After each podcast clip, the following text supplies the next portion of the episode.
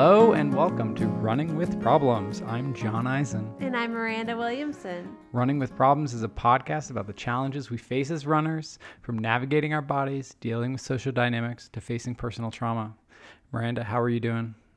I'm doing really well. We had a really good weekend Skyline Traverse. Oh yeah, the Skyline Traverse. That is a famous route in Boulder that traverses the five highest peaks along this pseudo mountain town. Yeah, I had a little work trip to Phoenix, and that was kind of draining. I find work travel to be really draining, and so it was very rejuvenating to do the Skyline Traverse and just be out there with some of my favorite humans. I also joined you, and it was my first Skyline since my injury, which is very big for me. I love the Skyline. This was my 32nd completion of the five peaks in a single run. So I love it. 32 is a lot of Skylines. Usually it takes about anywhere from 4 to 6 hours for most running humans. Yeah. So it's quite a few. And this one was really nice. I enjoyed the time with our friends and time with you out there in the beautiful weather this weekend. It was. And I got some good news, some good work news. Oh, what's that? I got a promotion, and I'm now the director of my department, which is admissions and recruiting for Seed Spot. Oh, that's exciting. Congratulations. Yeah, thank you. It's as if I'm just learning it right now. I know. I'm really excited. It's one of the healthiest organizations I've ever worked for. I love my job. I love supporting entrepreneurs and building their businesses. So I'm really, really excited for this next chapter at my place of work. And I'm excited for you. And if you want to help support us here at this podcast, please go and rate and review us in your podcast app. We would love to get that rating and review. It helps us. We're starting to think about spreading the good word. Yeah. Thinking about branching out and doing maybe a little bit of marketing. Yeah. Like, how can we work more on this podcast? Yeah, we really enjoy it. And we hope you all do too. We do love it. I want to do a quick check-in with some big news in the trail community that came out today.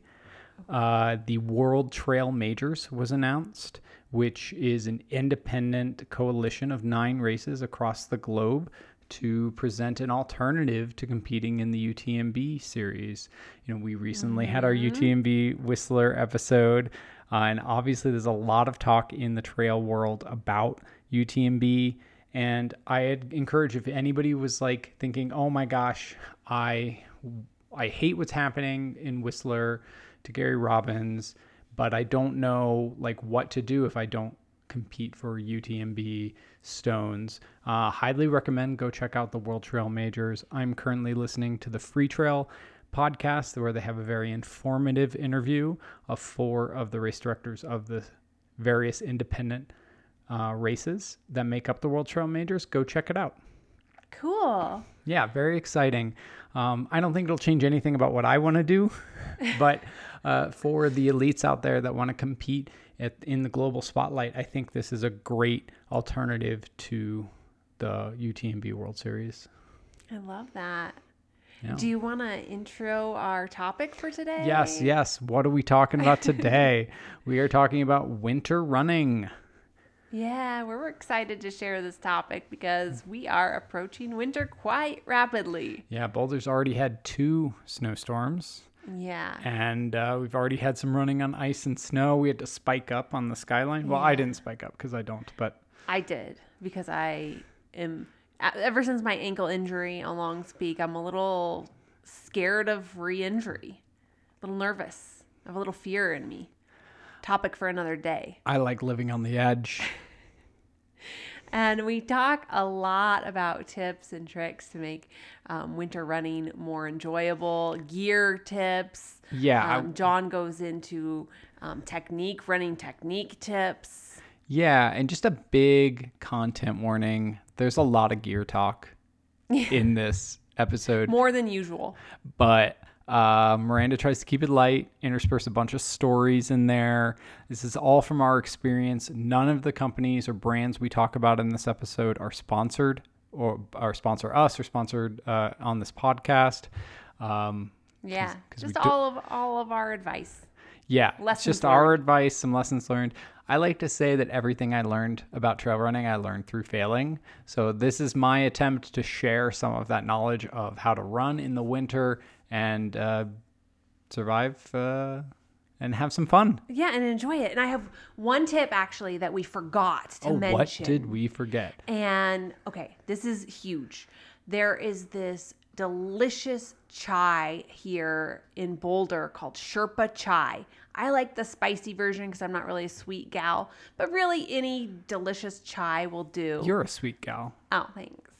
I mix it with cashew milk or oat milk, and I put it in my Fellow little canteen. It's about a 12 ounce, you'd say, 16 maybe? Ounce. Yeah, it's like a vacuum insulated like mug.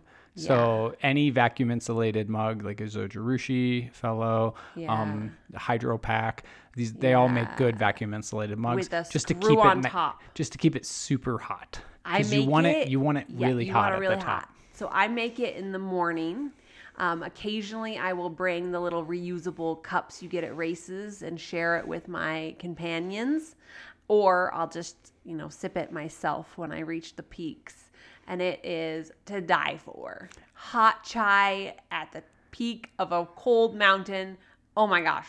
This is the best tip I think we have given for this entire episode. Yeah. Let us know if you get up there and drink some hot chai or any other hot beverage of your choice. Hot apple cider, hot coffee. On New Year's, I spiked it with whiskey. Ooh. We always do a New Year's Day run. Yeah, of course. Who doesn't? Well, I think that's a great tip, just a general one. And I think there's nothing else to say other than let's get to the episode. Winter Running 101 with John and Miranda. Enjoy.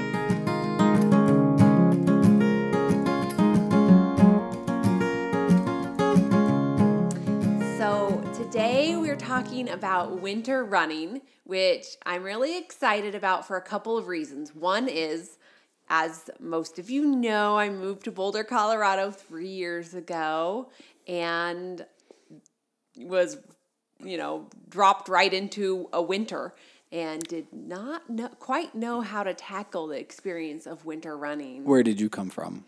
I came from San Diego. They, they're known for having quite difficult winters. Quite the opposite, mild winter. I think if you talk to San Diegans, they would agree with me that their winters are quite difficult to deal with. Oh, could you imagine when it's the high is only 60 all winter? It's so hard. It's very hard. Occasionally it got down to 40. Okay. Occasionally. But you did have beach days in January, right? That is correct. Yeah, it sounds difficult. If there's only one or two beach days in January, I mean, could you imagine? So, needless to say, winter running in San Diego was not a problem or a challenge that I ever had to deal with. So, coming to Boulder, it was now a challenge I had to face. Very much so. I mean, Boulder is not Minnesota. We have, I would call them somewhat mild winters, but they are full of weather, full of various conditions. Anything in Colorado, you can get, we get some of the hottest days in the summer and some of the coldest days in the winter. But, day to day, it's generally pretty good living. But it's more winter than San Diego for sure. Yes. So I'm really excited that as we enter winter, that we're going to record this podcast in honor of entering the winter season, and for anyone who is excited to learn more about running through snow and weather and different conditions. And I'm gonna just add, I've realized that my winter running experience, which was I tackled it head on and looked to John as a role model. And we'll probably get into why that is. I mean, we can just get into it. Okay, let's get into it. But I want to finish this thought before we get into it. Okay. I realized that not everyone has had that experience winter running. lots of folks here in Colorado seem to take the winter off or really easy. Mm-hmm. And I think go a little bit into hibernation. Pretty normal. And I instead decided, like, all right, I'm going to learn how to do this. I think also a lot of people, a lot of serious runners, like even a lot of pro athletes, will switch to winter sports in the winter. Yeah. That's a pretty healthy thing as well. I don't think we're here encouraging people to not ski as much. No. But for people like you and I who, I guess I'll just say, like, I derive so much enjoyment out of running that I try to find a way to run year round. Yeah. And I don't enjoy that much about winter sports. I grew up in Georgia. It's not the winter sports capital of the world, or of anywhere. And so, like, I just didn't notice how to ski early. I'm not comfortable on skis. I can ski, not comfortable on skis. Mm-hmm. I think in the future, maybe I would be interested in exploring more about some ski work outside of resorts in the future. But for now, like, what I want to do in the winter is run. And because I love moving on my 2 feet outdoors. Yeah. And so just because it's snowy and cold and dark does not mean I stop. Yeah. And I'm a snowboarder, but I did move here during the pandemic. And so snowboarding at resorts wasn't really a thing happening. No. And it wasn't really easy. And there were just a lot of hurdles to that. And I'll add, it was a new adventure, a new challenge. It was like learning a new activity. I mean, I think that's the point of this episode, is that we want to tell you that winter running is... It takes definitely more skills and more preparation. Yep. And we want to help anybody who is looking for some help with their winter running. If they're not looking forward to winter, if they're looking forward to winter, like, we want this podcast to, help support you. So we're going to go through a big list of stuff. And true to our style, we're going to tell stories and be engaging along the way. Yeah. No, I think this one, we're going to be pretty boring. Let's start with how we got it, like our beginnings winter running. Miranda. So I moved here in 2020, as you all know, and was hit with a really immediate snowstorm in September. Oh my God, that storm, that was a very early storm. I mean, Colorado known for wild weather, so, chalk it up to whatever. Yeah, and everyone's like, this is abnormal. And I'm like, this is my first time here. I don't know. It was a winter level storm before the leaves had turned, which meant all of the tree branches came down in town, which is bad. And it was 90 degrees the day before, and then so bad. Dumping snow. And I mean, it was a lot of snow. A 70-degree differential in 24 hours is not unheard of in Colorado, honestly. Okay, and then fast forward about a month, a couple months, 2 months, I met John. Yep, and we'd started texting, whatever, kind of dating. Yeah, and I'd been running with the group, the Boulder Trail Running Outlaws, which we've definitely mentioned before on the pod. And everyone there was kind of badass. Like, the winter just didn't phase them. Like, I kept talking and asking questions, and just I was really. Do you guys run in the winter? Yeah, I was like, what's going on? What's going to happen when it snows? And then it snowed, as it inevitably did. Yeah. Again, this was in November, and so about 3 years ago today. Yep. Uh-huh. Not today, but maybe this month. Yep. Uh huh. And John sent me a message. It was a Facebook Messenger message, and was like, you want to go for a run? This is before I had her number. I mean, that's why it's on Messenger. And it was a snowstorm, and I was like, no. I didn't even know, like, what you would wear. I didn't have any concept of how to tackle running in a snowstorm. And which gets funny as the stories come later. Yeah. But then John sent me pictures from his run, and it just looked like he had such a beautiful time, and he was. Like, I could hear it in his voice. It's that.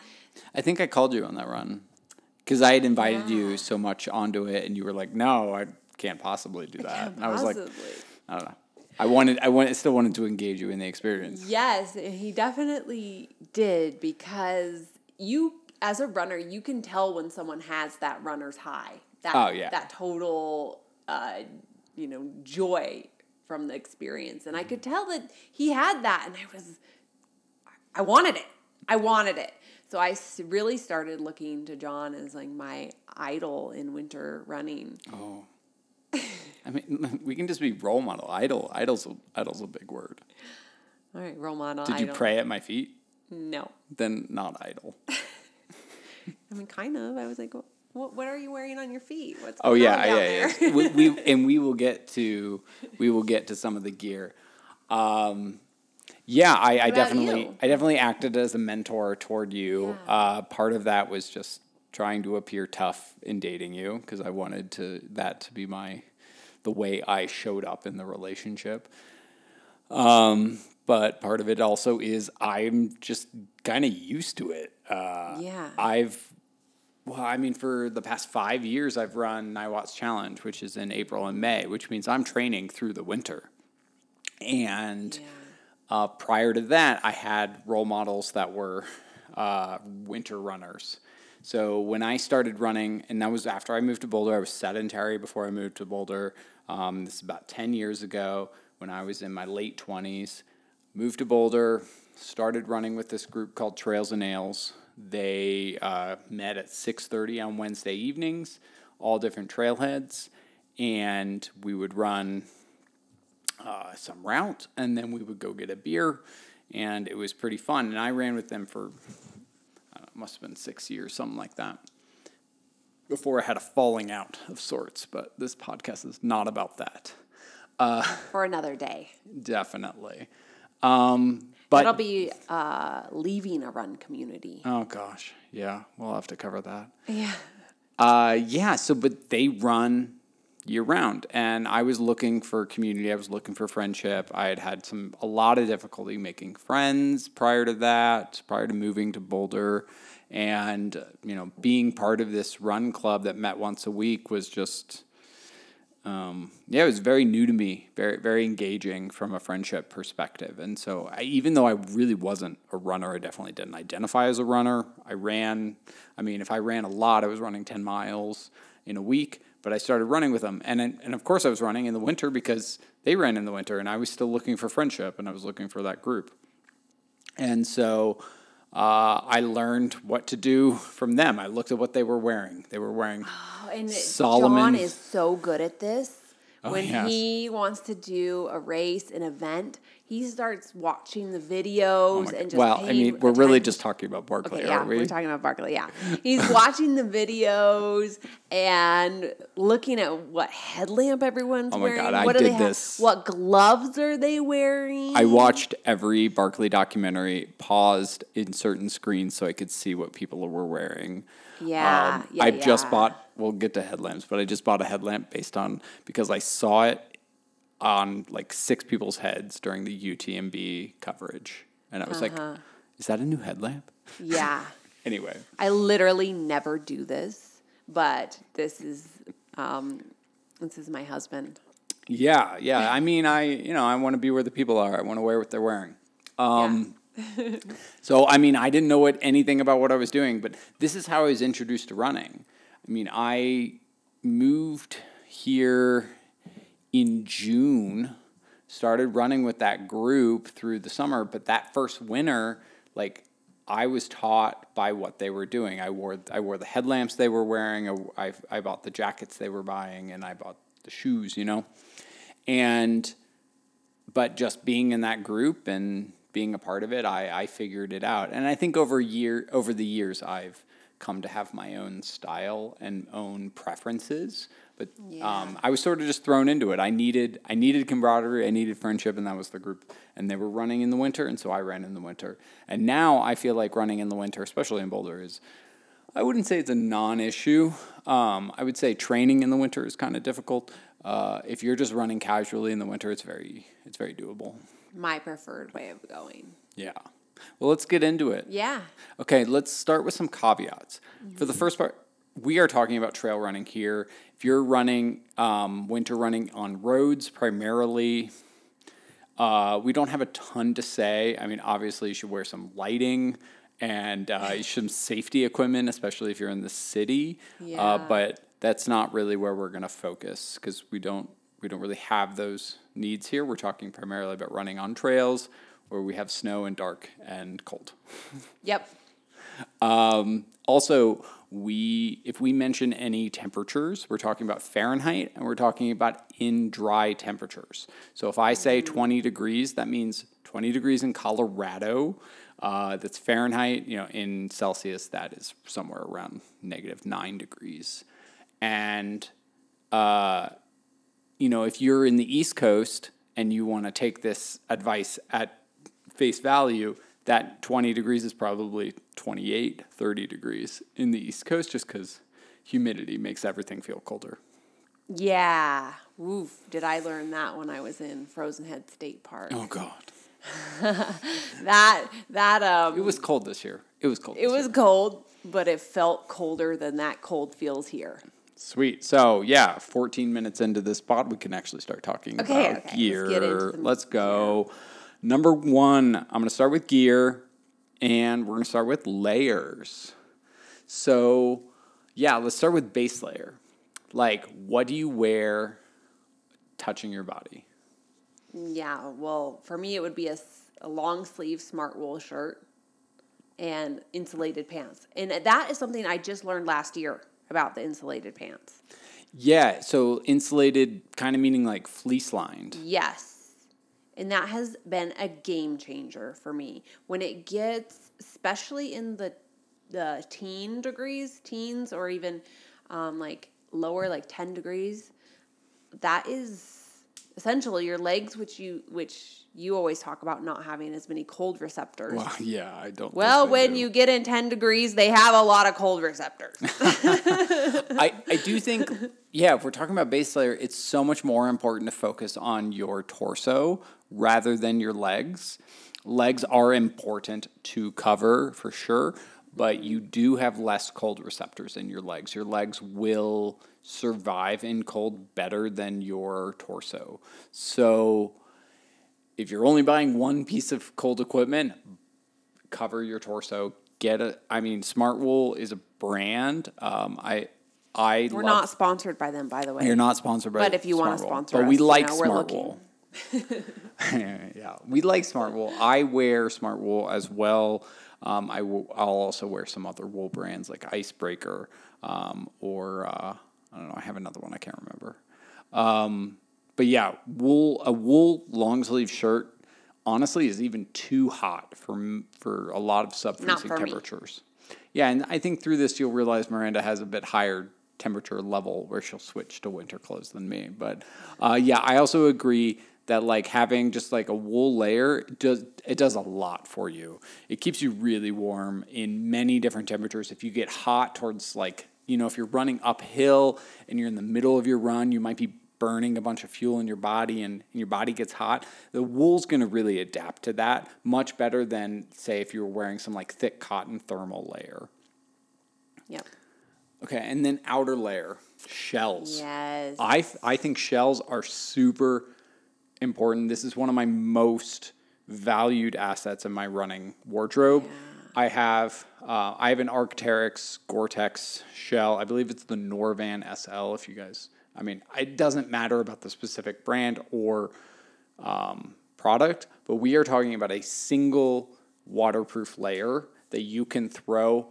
You can pack up really well, so it goes in a running vest really easily, and then you can put it on, and it will change everything about the way the heat is trapped in your body. I'm actually going to disagree with John about the brand not mattering. Okay, Arc'teryx is amazing. Yeah, because I started out, of course, moving here, I struggled with like what to get and what brands to get, and I did start out with like a Nike brand, and then also went with a Run Rabbit, and I'll complain about that in a minute after we finished all this, these thoughts. Yeah, the Arc'teryx is phenomenal, and it makes a huge difference in the temperature being kept inside and close to your body. Yeah, when I say brand, doesn't matter. I mean, you should be, if you're buying a winter running jacket, buy it from a winter brand. Things like Arc'teryx, Patagonia, and North Face are great brands. There's also plenty of other smaller ones, Himali. There's that one that's kind of like got the Viking head. I don't know. Yeah, anyway. So like Nike, Run Rabbit, both of these brands are more for like good weather running. Yeah, Nike is based in Oregon, and I lived in Portland for 4 years, and I think the coldest it got there when I was there was 1 year it got to 19 degrees.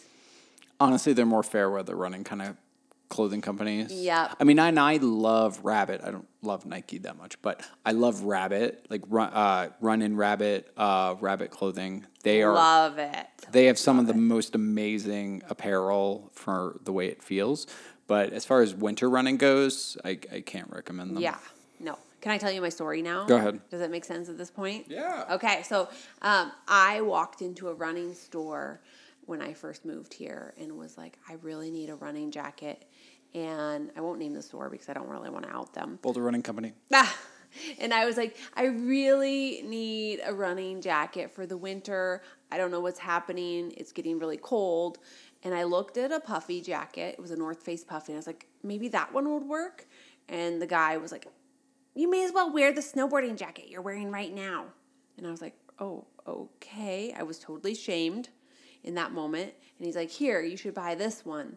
And he hands me a Run Rabbit jacket with like breathing holes underneath the arms, and like it was just very lightweight. And I was like, okay, I guess I'll get this one. That was the worst purchase I've ever made. I think I didn't explain to him well enough that I run in trails in the mountains, in the darkness. When you don't like, solar radiation has an effect. Like, it'll make the temperature feel like 10 degrees warmer.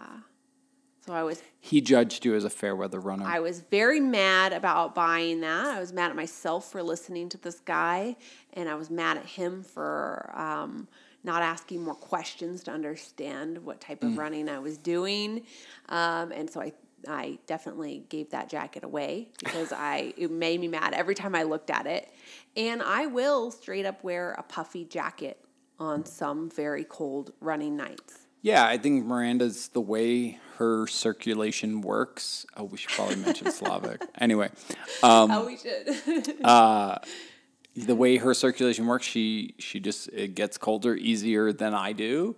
And she ends up wearing a nano puff that's like sort of the fake puffy Patagonia. I was about to say Patagucci again.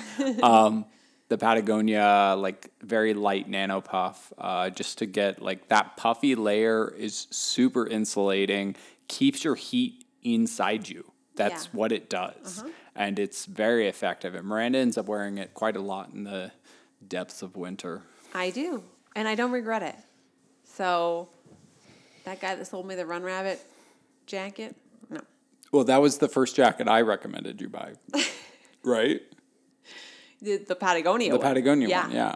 And I did buy it. Yeah, that and a good pair of gloves. But we're not there yet. All right, so we talked about shells. We talked about base layers.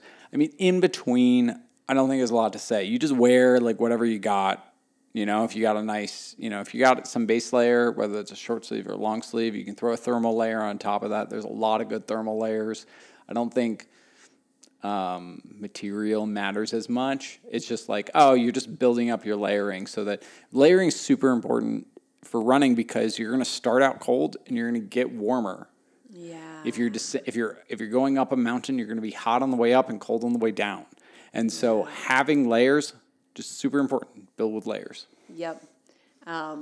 Like the run we went on this weekend, we experienced so many different temperatures. Oh my gosh. Yes. We did the Boulder Skyline yesterday. Yes. It was excellent. And up at the top of the 8,000-foot peaks that tower above Boulder, we were pretty chilly. It was a little windy. I'd say it wasn't like super windy, but it was like 20 mile an hour winds sustained. And it was just, and the air temperature was probably 30 degrees up there. We were hiking up on snow, and it just felt pretty cold. Yeah. But by the time we finished the run, it was about 55 degrees, direct sunshine in Colorado. It felt like 75 degrees, 80 degrees. It felt hot. There was no sun, no wind moving. We were on a ridge climbing. It just felt hot. Yeah. So like in the same run, we were too cold, chilled to our bones, and down to down. Once we got down, it was very hot. Yeah. And I don't know. It's a good run. It was a good run. We'll talk more about that in the intro. I love that run particularly because of how many different weather systems you can experience in this town. Yeah. All right, moving on. Yeah. Gloves. This is crucial. This can break your experience. Yeah, you don't want to feel like you have cold hands. It's hard to get over. It won't kill you to have cold hands. Mm-mm. You can even lose feeling in your hands. Not going to kill you. But it's going to be pretty uncomfortable. Yes. And John, my idol, has taught me so much. He was like, he told me early on, he's like, if it's cold enough to go skiing, you wear skiing gloves. Yeah. I don't think that's ridiculous. It's not. It was changed my life. Like you're taught, I think a lot of people, like they go to the traditional run stores, like we just said, and they're like, I want gloves for running. And they give them these tiny gloves that are good for when it's 40 degrees out. Yeah. But like, if it's cold enough to be on, like to ski down a mountain, you should probably be wearing ski gloves because those actually keep your hands warm. When you're running, your hands are not going to get a lot of blood flow. They just aren't. Like your body is prioritizing flowing blood to your legs and your whole backside, because that's where all of your power is coming from, your torso, because that's where your body works. Yeah. The last place it's pumping blood is your hands. So you need to keep those bad boys nice and juicy warm. So I suggest get a nice pair of ski gloves if you're going to run in sub-freezing temperatures. Life-changing. I wear liners with full-on mittens over the top. Like yeah. Big mittens, GORE-TEX mittens over gloves. And I think it's harder to find good mittens because most things are gloves. But I mean, you're not doing that much with your hands when you're running. No. You need the liner, and then you need the mittens that hold it all together and keep it warm. The nice thing about mittens is that you can run in colder temperatures than the gloves will provide warmth for. And that way you can just take your thumb out of the thumb hole, and you just sort of ball your hand up in the mitten. And this will help you like get through, maybe you're running out on a mountain ridge or something where, like I said, temperatures get really cold for a temporary period of time. You can have these techniques to sort of keep your hands warm while you're in the cold area. And then once you get out, you can go back to like running normally. Another technique one of my friends uses, I won't mention his name because he doesn't. Like, he's a big security guy. Anyway. Okay. He likes to put his hands in his pockets. So he likes to wear pants that have, like, regular pockets. And he will, like, you know, usually he's hiking with poles. And so he'll put both poles in one hand, and he'll put his other hand in his pocket. And I just think this is great. Like, you can use your body warmth to keep your hands warm if you're in a temperature that's a little colder than what your gloves are providing. So if you think it's going to be, like, a variable temperature during your run, just, like, think of these techniques to, like, keep your hands warm and so that you're not too uncomfortable.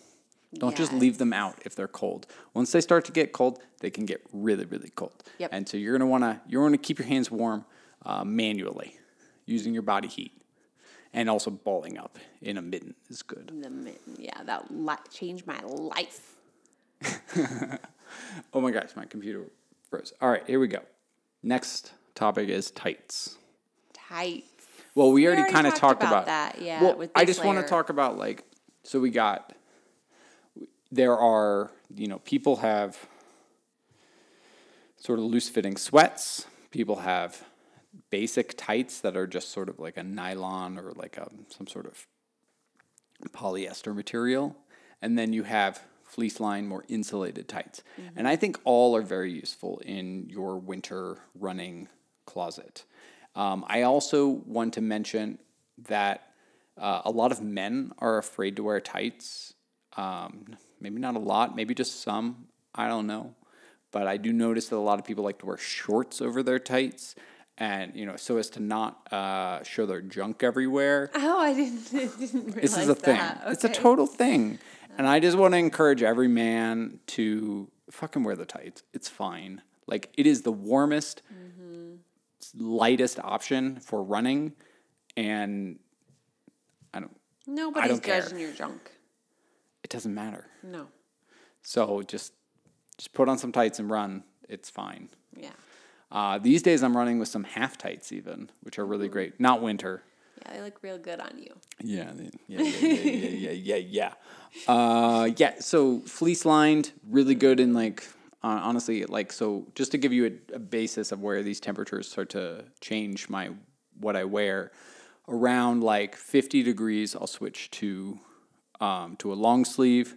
Around 40 degrees, I'll switch to tights over shorts. And then around 30 degrees, I'm starting to layer and make sure I am covered head to toe. Yeah. And then around 20 degrees, I'll start to put on fleece-lined or insulated tights. And then in 10 degrees, I put on everything. And I start that process, I'd say, a little sooner. Yeah. And then I would say the difference between John and I is yesterday's run, John prioritized keeping cool, and I prioritized keeping warm. Because I knew the cool was temporary. It's only as long as you're at the top of the mountain. When you're hitting 5 peaks, so is the warmth. Yeah, I guess so. Last clothing topic is socks. Normally, my favorite topic. So personally, for me, I wear normal socks almost all the time, but Miranda has a different opinion. I have a different opinion, and I tell this to people all the time, and I feel like I'm not taken seriously. So I hope someone listens today and takes me extremely seriously. If you take this next piece of advice seriously, I want you to let us know. Yeah, and your life will be changed, and you'll thank me for it. What is it? Okay, so first I think I need some backstory. Okay, I asked what is it. We gotta deliver. We can't bury the lead. Waterproof socks. Yes. Life-changing. Now tell us the story. Okay, so this is a particularly horrible run. And this was at Centennial Cone. Oh, okay, that one. There are many others, but this one was probably the worst. It was a very wet day with snow that was unbroke up to your knees at some points. But it was hot, so the snow was melting. It was not hot. It was cold. And it was a cold day, but when your body is hitting all that unbroke snow and you're middle of the pack, you're getting wet. It's just the worst.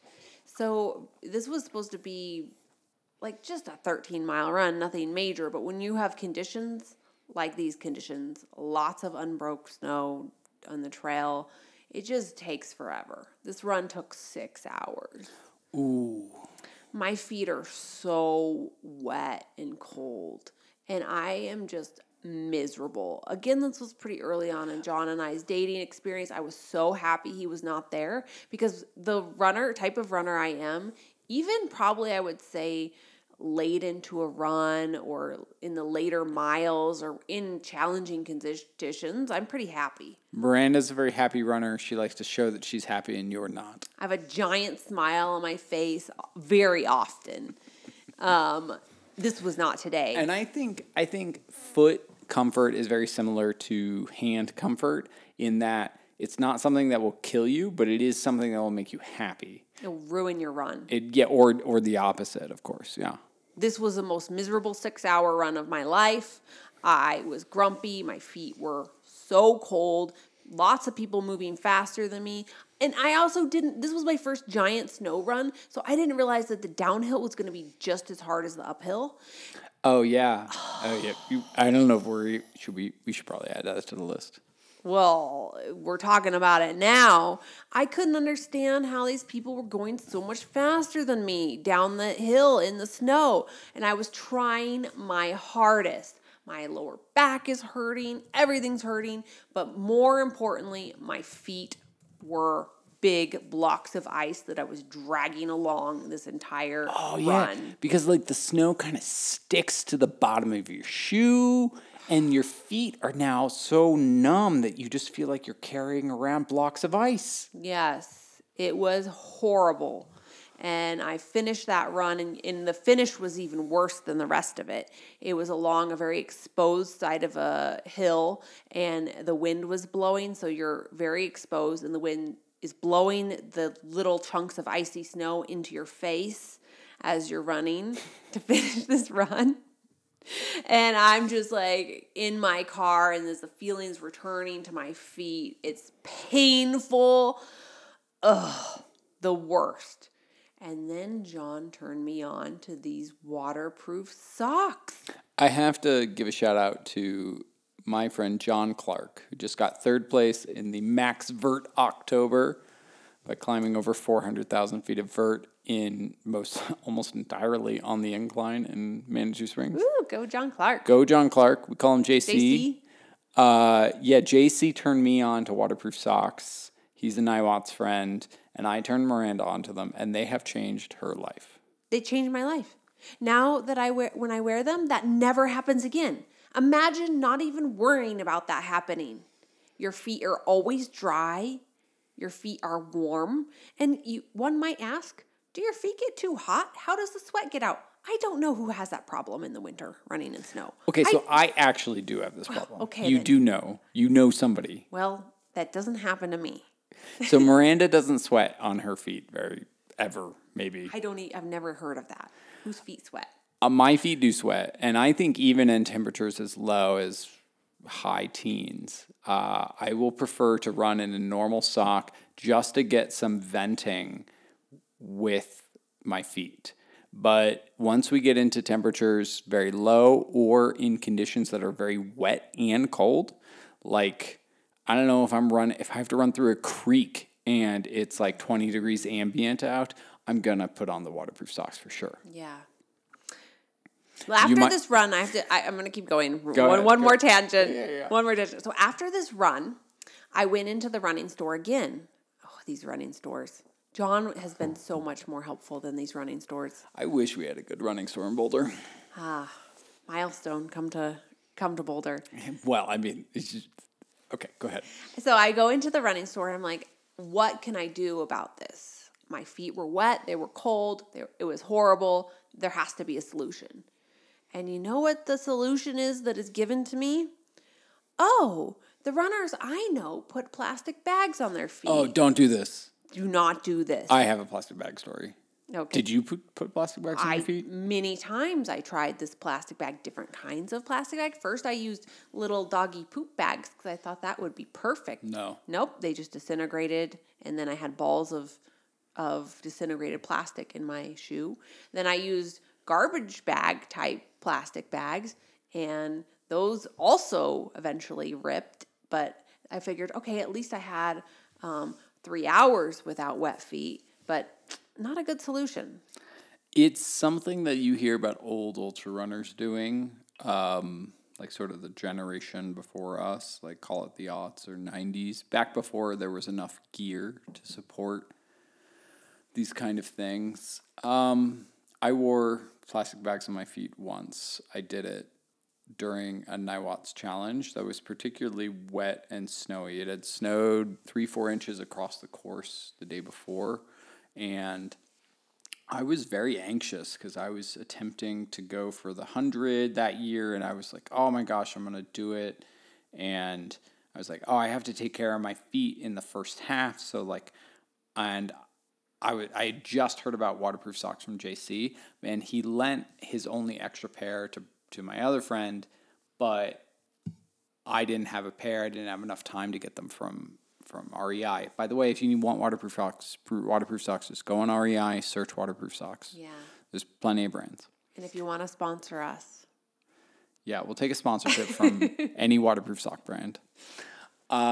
So I wore plastic bags on my feet, and that was such a bad decision for that race in particular because there is so much side hilling in that race.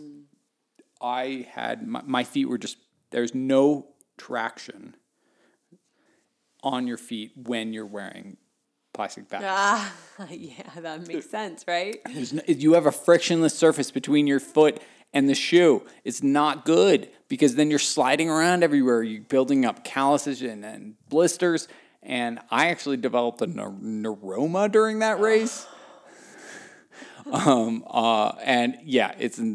It's terrible. Don't wear plastic bags on your feet. Buy waterproof socks. They're not very expensive. Extremely useful. Yep.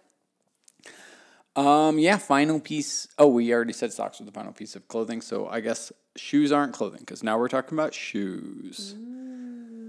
Shoes. Let's start with GORE-TEX, not GORE-TEX. Mm-hmm. So GORE-TEX is a material, if you haven't heard of it, it's used in a lot of shoe brands to provide a, quote, winter shoe, something that protects you from water seeping into your shoe. Do you use GORE-TEX shoes? I would. I tend to, most of my shoes are just the water-resistant kind. Yeah, GORE-TEX is a form of water resistance. Yeah, I've used GORE-TEX shoes in Portland, which I found extremely necessary because Portland was really wet. But here I use not the GORE-TEX brand or the GORE-TEX branded ones. I mostly have used just water resistant, but I like GORE-TEX. All right. Yeah, and I think when we're talking about GORE-TEX, I think we can talk about like non-GORE-TEX water resistance as well. Yeah. Like, are you using water resistance shoes? Yeah. Mm-hmm. Always. Mm-hmm. So one of the downsides I find with water resistant shoes is that they trap heat more. And we already said that Miranda doesn't experience heat in her feet. That's a cool line. Heat in your feet. Anyway, but I do. And so for me, I tend to try and not wear GORE-TEX when there's going to be any sort of heat during the run. Mm. So it varies based on how much you're sweating in your shoes, but you can still run with GORE-TEX. It's very nice when the snow is melting. When we get to the later parts of winter or early spring or late spring, and there's just snow and mud and melting snow everywhere, I feel like GORE-TEX, I'm just taking it out because I need to vent all that moisture out.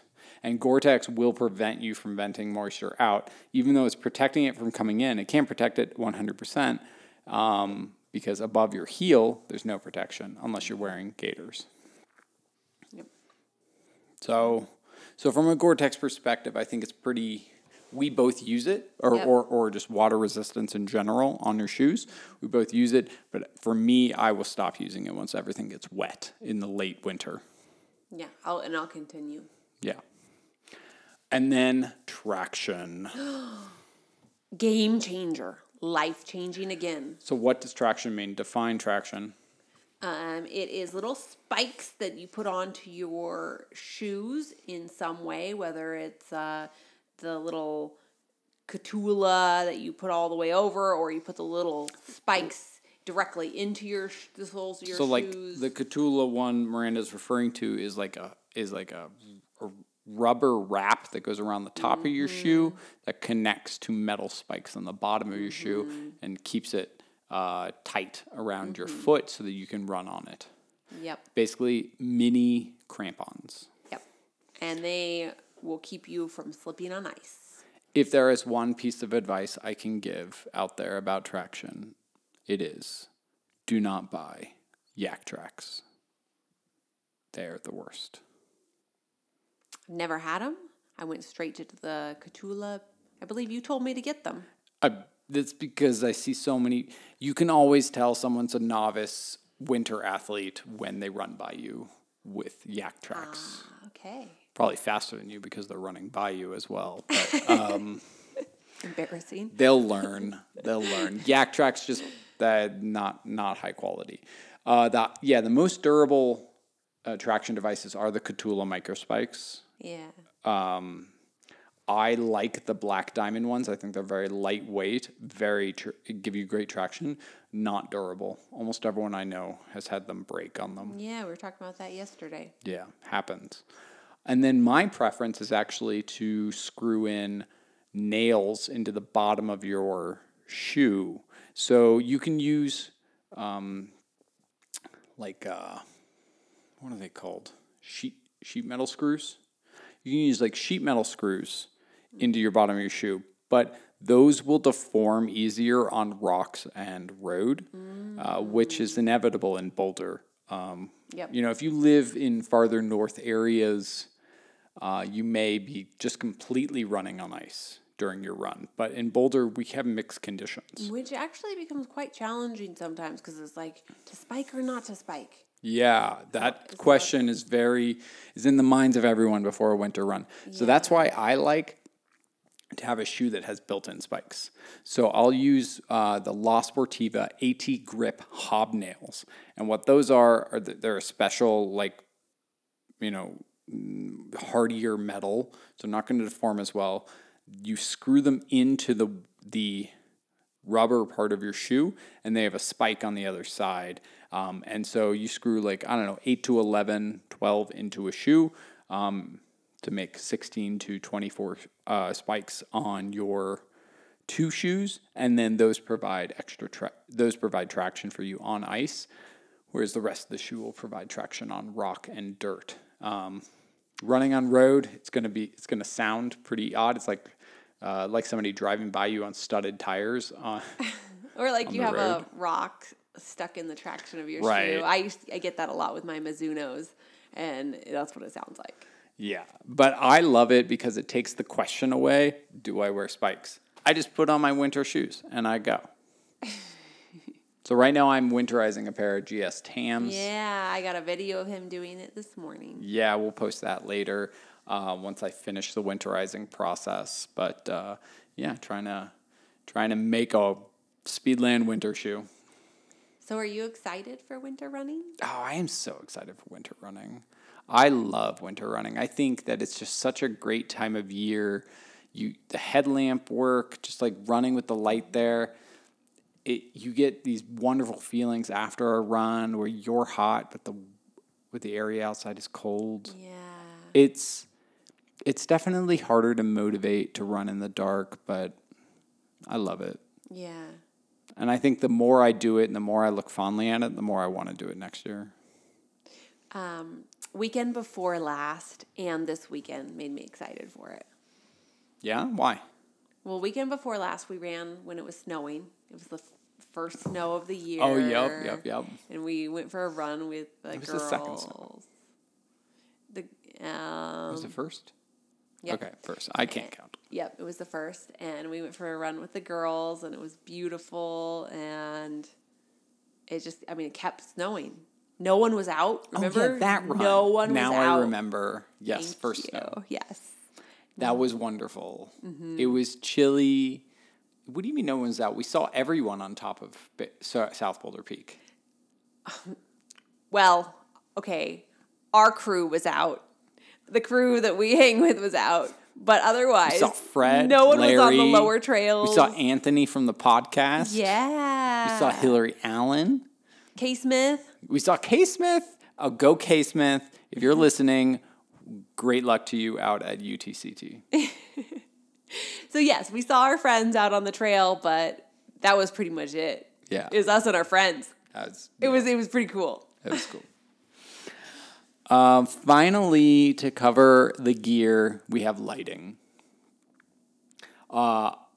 So I think the three forms of lighting, you have headlamps, waist lamps, and hand lamp, like a flashlight. I think that if you are running in winter, you should either get a waist lamp or a headlamp, and you should get used to it.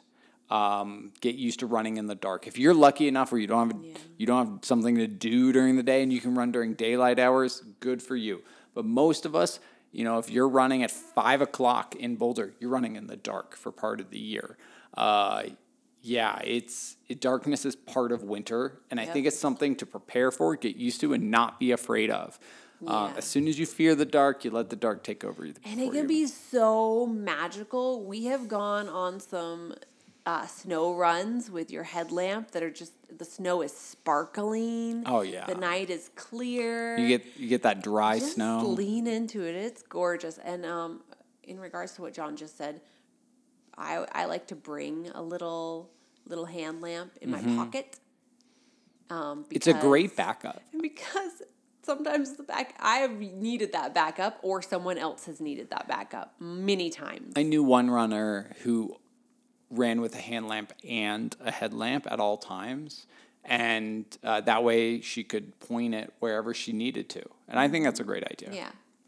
But, you know, I see some people, some newer runners to the darkness here, and they are just like, oh, the headlamp's weird. I don't want to get used to it. To them, I say, you should probably get used to it. It is definitely a different kind of way of looking at the world when everything's dark and all you have is your headlamp. Like, it's coming at the ground from near your head, so you can't really see shadows too well, but you will get used to it. Yeah. And a waist lamp can be a really good way to see those shadows. I find running in the dark to be very enjoyable. As an ultra runner who does 100-mile runs and is not fast, I am forced to run in the dark to do the events I like. Mm-hmm. And I love just putting on my headlamp and going for a long run. And just the whole world collapses down to that headlamp's light. You don't have to do anything else. You don't have to go to work. You don't have to take care of your kids. You don't have to do anything. You just have to look ahead in the sphere of what you can see and run. And that simplicity, I think that's one of the most beautiful things about dark running. Yeah. But maybe that's just me. As far as headlamps go, bright ones are better. Like, if you see a high lumen count, it is worth it. Depending on what you're looking to do, battery life matters, right? So if you're looking to just go to a weekly run, who cares about battery life? Mm-hmm. If you're looking to run all night, then battery life kind of matters, but just buy extra batteries. You should be okay. If you're looking to run 2 nights in a row, we'll have another podcast for you. But yeah, brightness matters. More bright is better. Yep. Although if you have the light of the sun on your body, people are not going to want you to run behind them. Mm-hmm. This is more of a courtesy thing. But if you are running with an extremely bright headlamp and you're running behind somebody during a group run who has a less bright headlamp, your headlamp is impacting their ability to see because you are projecting a shadow of themselves into their light. Mm-hmm. And so if you have a super bright, I would just say, try to run in front. It's the nicer thing to do. And if somebody says, hey, can you pass me because your light's too bright? Don't be offended. You have a bright light. And, you know, don't be afraid to slow down a little too. I have a little bit less depth perception. Before I got LASIK, I had no depth perception, and I'm still a little bit cautious of my depth perception. So I just slow down when it's dark. It's fine. Yeah. A lot of people do. I like to speed up. All right, we're going to switch from gear to running tips. You ready? Ready. All right. First thing I'd like to talk about is Death Ice. Ooh. No one likes Death Ice. No. Death Ice is so named because it's so slippery that, like, nothing can really get a traction on it.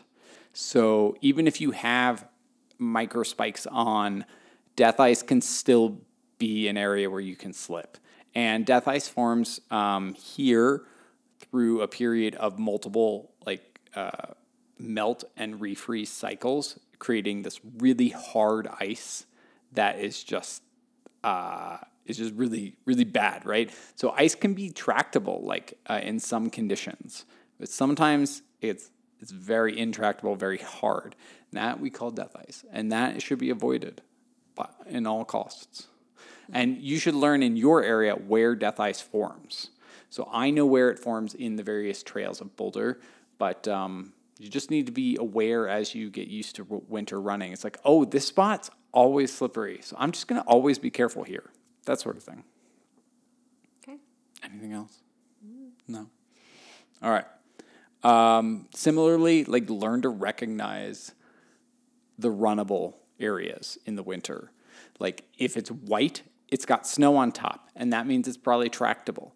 If it's transparent or clear and reflective, very bad, probably death ice. Avoid. So you want to learn to run on the things that are not slippery. Yeah. And then earlier we mentioned running downhill on snow. And all of the different kinds of snow running. I guess one tip I wanted to give was quick steps, short steps.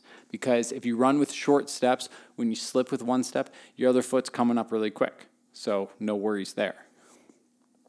And you also mentioned, Miranda, like your lower back hurting. And I wanted to just add that, like, when you run in slippery conditions, you will feel different muscle pains. Yes. 100%. Don't be scared of it. It happens. And this is just something over time, these muscles will get stronger. They'll get stronger. They'll get better. My first snow run of the season, lower back, ankles, some weird pain happens. Like that one muscle on the outside of your calf just is on fire for some reason. And that's because you were wobbling a lot, right? Trying to stay upright. So yeah, you're lifting your feet higher to get through the snow. The impact is more jarring, hitting your lower back. It's just a lot of things are different. It gets better after a couple of runs. Definitely. And then I think we'd like to close with a couple tips, just some miscellaneous tips. If you got any extras, feel free to go. My tip is most snow runs end in mud runs. So be prepared to get dirty. Have a spot in your house where you store your dirty shoes. Because as soon as you get out in that snow, they're perfectly clean again. But as soon as you end that run, they're in mud again. So shoes get dirty. And also go to your local run clubs. Don't stop going in the winter if they are still going, because people bond more in the winter. You know, in the summer you might have like a huge group of people, but when it's super dark and everyone's showing up in headlamps, there's only going to be 8 or 10 of you or less, and that's when you're really going to create bonds between you and your fellow runners and your run clubs. So go to your local run clubs. Don't be afraid. They still like to have new people, even though they can't see your face. Yeah, I agree with that one. It is a bonding experience to suffer together. It's not that bad. I mean, there is some amount of, this is going to be a challenge. I'm getting out there and tackling this challenge. My piece of advice would be find yourself a mentor. Learn from someone who has more experience winter running, and learn from someone you trust. Yeah, don't go to a run store and trust any random person in there. Nope. Well, is that going to do it for us? That's going to do it for us. Yeah. Miranda and I, we've had some great winter running moments. I think one of our seminal moments was hiking Bear in a massive snowstorm. Mm-hmm. We've had, obviously the story mentioned earlier where I was running without her. I think that was the same night that we heard Miranda, or that I got a text from Miranda saying that I don't run in less than 40 degrees, to which I responded, well, then you're not running for the next 6 months, because it's going to be bad. That has changed. And like, I would say another tip in this same vein is tackle winter running like you're learning a new sport. You're learning a new adventure. Yeah. And I was really surprised and delighted by how much growth I still had within this sport by learning how to winter run. There's always something new to learn. Yeah. I'm super proud of Miranda and how quickly she adapted to the conditions. Now I shovel the track before I run. I'll go out to track club and shovel the track before I run. I don't. Sometimes you got to shovel lane one. That's what you got to do. And it was a slow progression for me. First winter was that winter we talking about. Next winter, I bought a few new pieces of gear that made a lot of difference. And then the third winter, when you had your insulated pants and waterproof socks, nothing could stop you. Nothing can stop me now. Well, let us know about your winter running experiences. We're so happy to provide this platform. And yeah, go get it out there when it gets cold.